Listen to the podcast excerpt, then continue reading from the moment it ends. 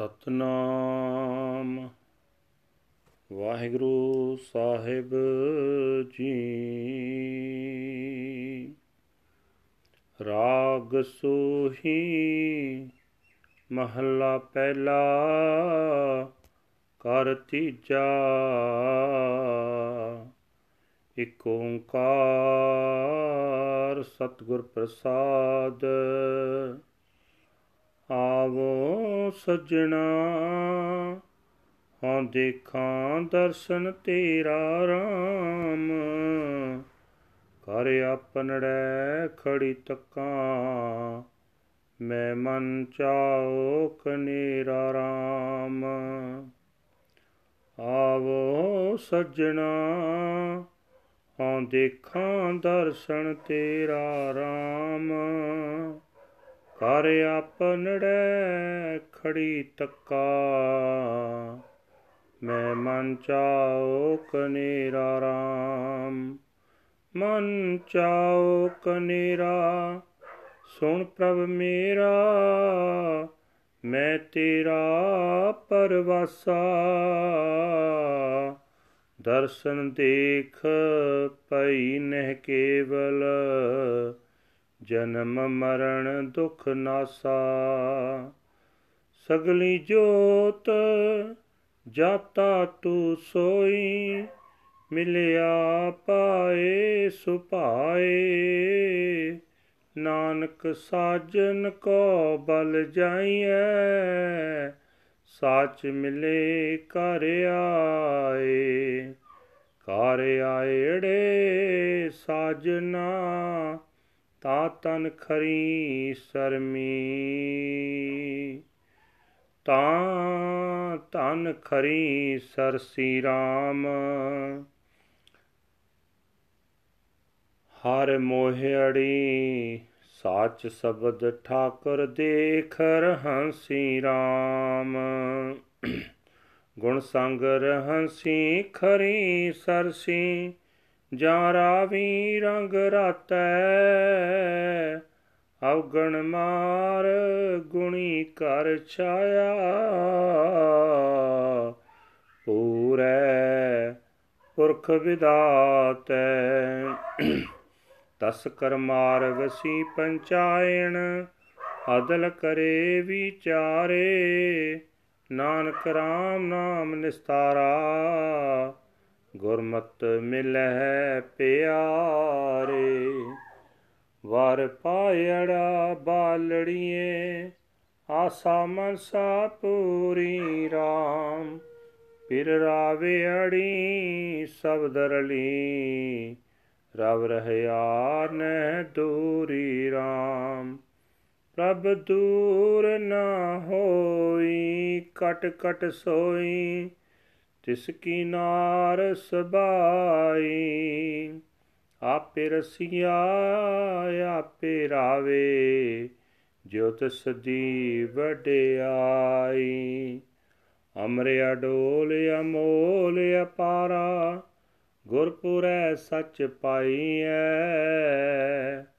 ਨਾਨਕ ਆਪੇ ਜੋਗ ਸੰਜੋਗੀ ਨਦਰ ਕਰੇ ਲਿਵ ਲਾਈਐ ਫਿਰ ਉਚੜੀਐ, ਮਾੜੜੀਐ ਤਹਿਲੋ ਆਸਿਰ ਤਾਜਾ ਰਾਮ।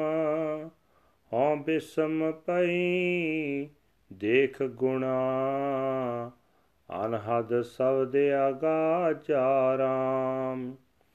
ਸ਼ਬਦ ਵਿਚਾਰੀ ਕਰਨੀ ਸਾਰੀ RAM ਨਾਮ ਨਿਸਾਣੋ ਨਾਮ ਬਿਨਾ ਖੋਟੇ ਨਹੀਂ ਠਾਹਰ, ਨਾਮ ਰਤਨ ਪਰਵਾਣੋ ਪਤ ਮਤ ਪੂਰੀ ਪੂਰਾ ਪਰਵਾਨਾ, ਨਾ ਆਵੇ ਨਾ ਜਾਸੀ, ਨਾਨਕ ਗੁਰਮੁਖ ਆਪ ਪਛਾਣੈ।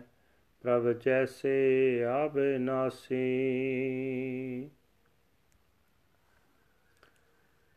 ਪਤ ਮਤ ਪੂਰੀ ਪੂਰਾ ਪਰਵਾਨਾ, ਨਾ ਆਵੇ ਨਾ ਜਾਸੀ।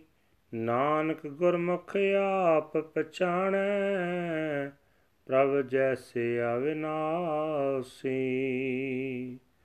ਵਾਹਿਗੁਰੂ ਜੀ ਕਾ ਖਾਲਸਾ, ਵਾਹਿਗੁਰੂ ਜੀ ਕੀ ਫਤਿਹ। ਇਹ ਹਨ, ਅੱਜ ਦੇ ਪਵਿੱਤਰ ਹੁਕਮਨਾਮੇ ਜੋ ਸ੍ਰੀ ਦਰਬਾਰ ਸਾਹਿਬ ਅੰਮ੍ਰਿਤਸਰ ਤੋਂ ਆਏ ਹਨ। ਰਾਗ ਸੂਹੀ ਦੇ ਵਿੱਚ ਪਹਿਲੀ ਪਾਤਸ਼ਾਹੀ ਧੰਨ ਗੁਰੂ ਨਾਨਕ ਸਾਹਿਬ ਜੀ ਨੇ ਉਚਾਰਨ ਕੀਤੇ ਹਨ, ਘਰ ਤੀਜੇ ਸੁਰਤਾਲ ਦੇ ਵਿੱਚ ਗਾਉਣ ਦਾ ਹੁਕਮ ਹੈ। ਪਰਮਾਤਮਾ ਇੱਕ ਹੈ, ਜਿਸ ਦੇ ਨਾਲ ਮਿਲਾਪ ਸਤਿਗੁਰਾਂ ਦੀ ਬਖਸ਼ਿਸ਼ ਦੇ ਨਾਲ ਹੁੰਦਾ ਹੈ।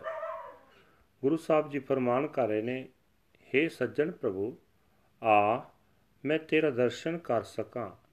ਹੇ ਸੱਜਣ, ਮੈਂ ਆਪਣੇ ਹਿਰਦੇ ਵਿੱਚ ਪੂਰੀ ਸਾਵਧਾਨਤਾ ਨਾਲ ਤੇਰੀ ਉਡੀਕ ਕਰ ਰਹੀ ਹਾਂ।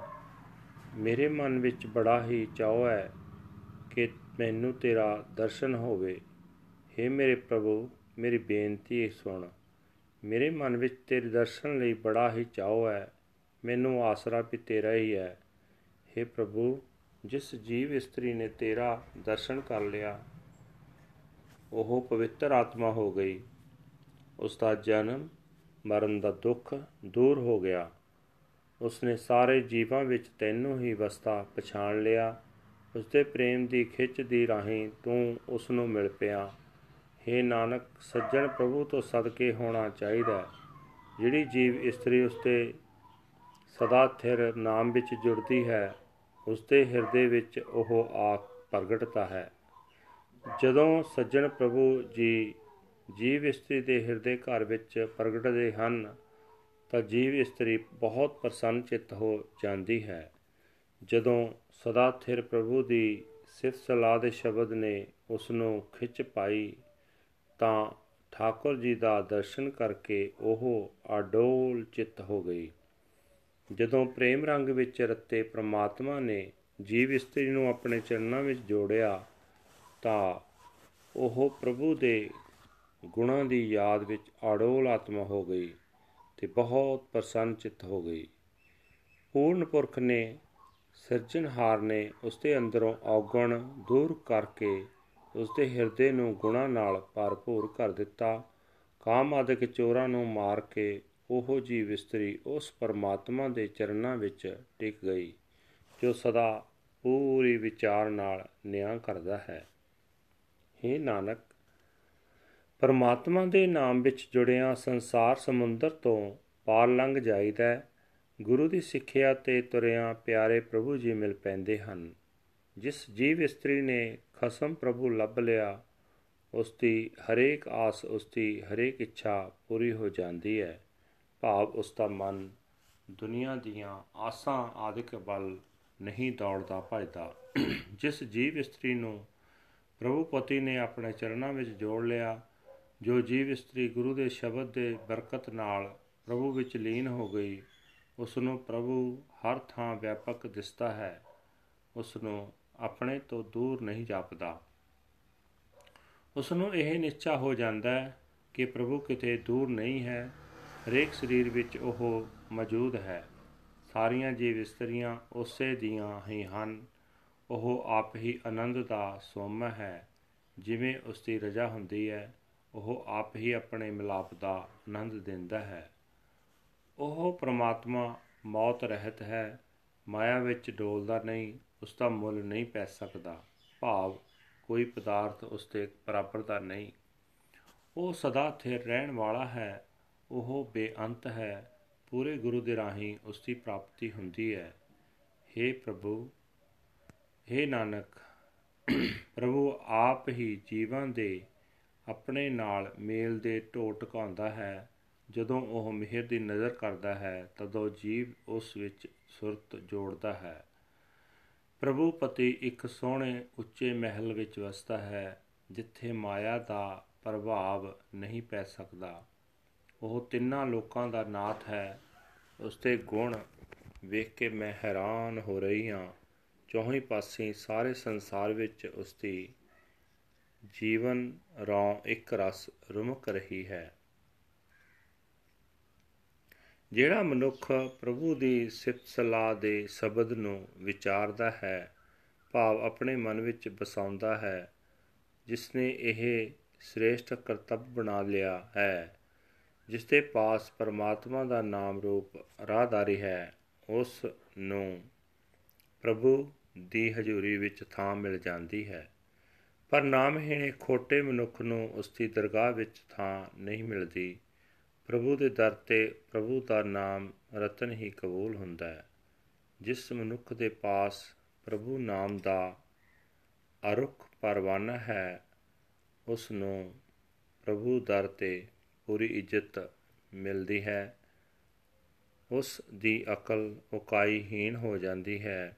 ਉਹ ਜਨਮ ਮਰਨ ਦੇ ਗੇੜ ਤੋਂ ਬਚ ਜਾਂਦਾ ਹੈ हे ਨਾਨਕ ਗੁਰੂ ਦੀ ਸ਼ਰਨ ਪੈ ਕੇ ਜੋ ਮਨੁੱਖ ਆਪਣੇ ਜੀਵਨ ਨੂੰ ਪੜਤਾਲਦਾ ਹੈ ਉਹ ਅਵਿਨਾਸੀ ਪ੍ਰਭੂ ਦਾ ਰੂਪ ਹੋ ਜਾਂਦਾ ਹੈ ਵਾਹਿਗੁਰੂ ਜੀ ਕਾ ਖਾਲਸਾ ਵਾਹਿਗੁਰੂ ਜੀ ਕੀ ਫਤਿਹ This is today's Hukamnama from Sri Darbar Sahib Amritsar uttered by our first Guru Guru Nanak Dev Ji under Rag Suhi first Mahal third house one universal creator God by the grace of the true Guru Guru Sahib say that come my friend so that I may behold the blessed vision of your darshan I stand in my doorway watching for you.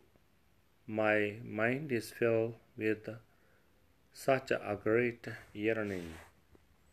My mind is filled with such a great yearning. Hear me, O God. I place my faith in you, gazing upon the blessed vision of your darshan. I have become free of desire the pains of birth and death are taken away. Your light is in everyone. Through it you are known. Through love you are easily met. O Nanak, I am a sacrifice to my friend. He has come home to meet with those who are true. When her friend comes to her home, the bride is very pleased. She is fascinated with the true word of the Lord's Shabbat. Gazing upon her Lord and Master, she is filled with joy. She is filled with virtuous joy and is totally pleased.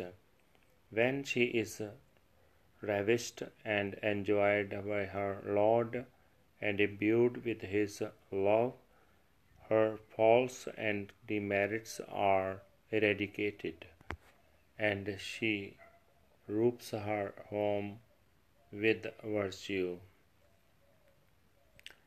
Through the perfect Lord, the architect of destiny, conquering the thieves, she dwells as the mistress of her home, and administers justice wisely. O Nanak, through the Lord's name, she is emancipated through the Guru's teachings. She meets her beloved. The young bride has found her husband, Lord. Her hopes and desires are fulfilled. She enjoys and ravishes her husband Lord and blends into the world of the Shabbat, pervading and permeating everywhere. The Lord is not far away. God is not far away. He is in each and every heart. All are his brides. He himself is the enjoyer. He himself ravishes and enjoys. This is his glorious greatness. He is imperishable, immovable, invaluable, and infinite. The true Lord is obtained through the perfect Guru. O Nanak, he himself unites in union by his glance of grace. He lovingly attunes them to himself. My husband, Lord, dwells in the loftiest balcony. He is the supreme Lord of the three worlds. I am amazed gazing upon his glorious excellence. The unstruck sound current of the Shabad vibrates and resonates. I contemplate the Shabad and perform sublime deeds. I am blessed with the insignia, the banner of the Lord's name. Without the name, the name of the Lord, the false find no place of rest. Only the jewel of the Naam brings acceptance and renown. Perfect is my honor, perfect is my intellect and password. I shall not have to come or go. O Nanak, the Gurmukh understands her own self. She becomes like her imperishable Lord God. Waheguru ji ਕਾ ਖਾਲਸਾ ਵਾਹਿਗੁਰੂ ਜੀ ਕੀ ਫਤਿਹ